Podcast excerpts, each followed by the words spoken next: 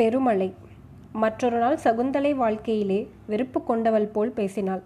இந்த உலகத்தில் ஏன் உயிர் வாழ வேண்டும் என்று தோன்றுகிறது. அதிலும் பெண்ணாய் பிறந்தவர்கள் உயிரை வைத்து கொண்டிருக்க வேண்டாம்.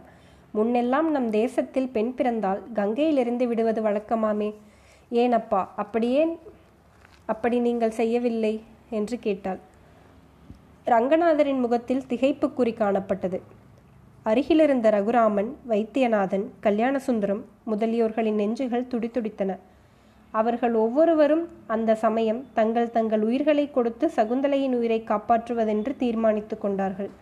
ஏன் அம்மா அப்படி சொல்லுகிறாய் என்று ரங்கநாதம் கனிந்த குரலில் கேட்டார்.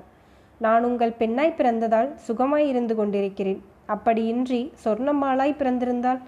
சொர்ணம்மாள் யார்? என்று ஸ்ரீதரன் கேட்டான். எல்லோருக்கும் அந்த சொர்ணம்மாளின் பேரில் சொல்ல முடியாத இரக்கமுண்டாயிற்று சொர்ணம்மாள் எங்கள் வீட்டு வேலைக்காரி என்றாள் சகுந்தலை. உடனே அந்த இளைஞர்களுக்கு கொஞ்சம் அலட்சிய புத்தி ஏற்பட்டது. அவளுக்கு என்ன இப்போது வந்துவிட்டது? சகுந்தலை சொல்லத் தொடங்கினாள். சொர்ணம்மாளுக்கு என்னுடைய வயதுதான். அவள் ஏதும் ஏழு மாதம் கர்ப்பிணியாயிருக்கிறாள். இன்று காலையில் இனிமேல் அவள் வேலைக்கு வர வேண்டாம் என்றும் வேறு வேலைக்காரி வைத்துக் கொள்கிறேன் என்றும் சொன்னேன். உடனே அழத் தொடங்கிவிட்டாள். வேலையை விட்டு போனால் அவள் புருஷன் அவளை கொன்று விடுவானாம்.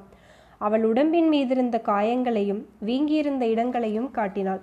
நேற்று சாயங்காலம் அவள் புருஷன் நன்றாய் குடித்துவிட்டு வந்து கண்ணே நம்முடைய லோகிதாசன் இங்கே கொண்டாயிங்கே என்றானாம். ராமநாதன் முதலியோர் சிரித்தார்கள். எனக்கும் அதை கேட்டபோது முதலில் சிரிப்பு வந்தது. ஆனால் சொர்ணத்தின் உடம்பிலிருந்த காயங்களை மறுபடியும் பார்த்ததும் அழுகை வந்துவிட்டது. பிறகு பொன்னன் அடி பாதகி என்னுடைய அருமை கண்மணி லோகிதாசனை கொன்றுவிட்டாயல்லவா? என்று சொல்லிக்கொண்டே அவளை அடி அடி என்று அடித்தானாம். வேலைக்கு போகாவிட்டால் கொன்று போட்டே விடுவேன் என்று சொன்னான். அப்போது சகுந்தலையின் கண்களில் நீர் துளிர்த்தது. இப்படி எத்தனை பெண்கள் கஷ்டப்படுகிறார்களோ? பாலும் கள்ளுக்குடியை ஒழிப்பதற்கு வழியொன்றுமில்லையா? இந்த ஊரில் பெரிய மனிதர்கள் எல்லோரும் கூட தென்னை மரங்களை கல்லுக்கு விடுகிறார்களாமே என்ன அநியாயம்? என்றாள். மறுநாள் குடிகார பொன்னன் பக்கத்தில் ரகுராமனும் கல்யாண சுந்தரமும் நின்றார்கள். பொன்னன் சொல்லுகிறான் அதோ வாரும் பிள்ளாய் மதிமந்திரி சத்தியகீர்த்தியே நம்முடைய அருமை நாயகியான சூர்பனக சூர்பனகாதேவியை நீ ஒழித்து வைத்து கொண்டு அடுப்ப மாட்டேன் என்கிறாயல்லவா? இந்த விஷயத்தில் அவளை இங்கே கொண்டு விட்டால் என்ன ஆயிற்று? இல்லாவிடில் இந்திராஜ்யத்திடம் சொல்லி உம்மை சிரச்சேதம் செய்து விடுவோம் பிள்ளாய் பொன்னா இதோ பாரு மதுபானம் குடிக்கும். குடி கெடுக்கும்.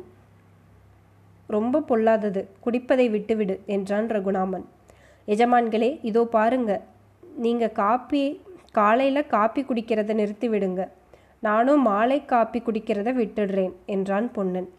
இம்மாதிரியாக ஒவ்வொரு குடிகாரனையும் இரண்டு மூன்று படித்த நாகரிக இளைஞர்கள் சுற்றி கொண்டு பிரசங்க பெருமழை பொழியும் காட்சிகள் மாலை நேரங்களில் காணப்பட்டது.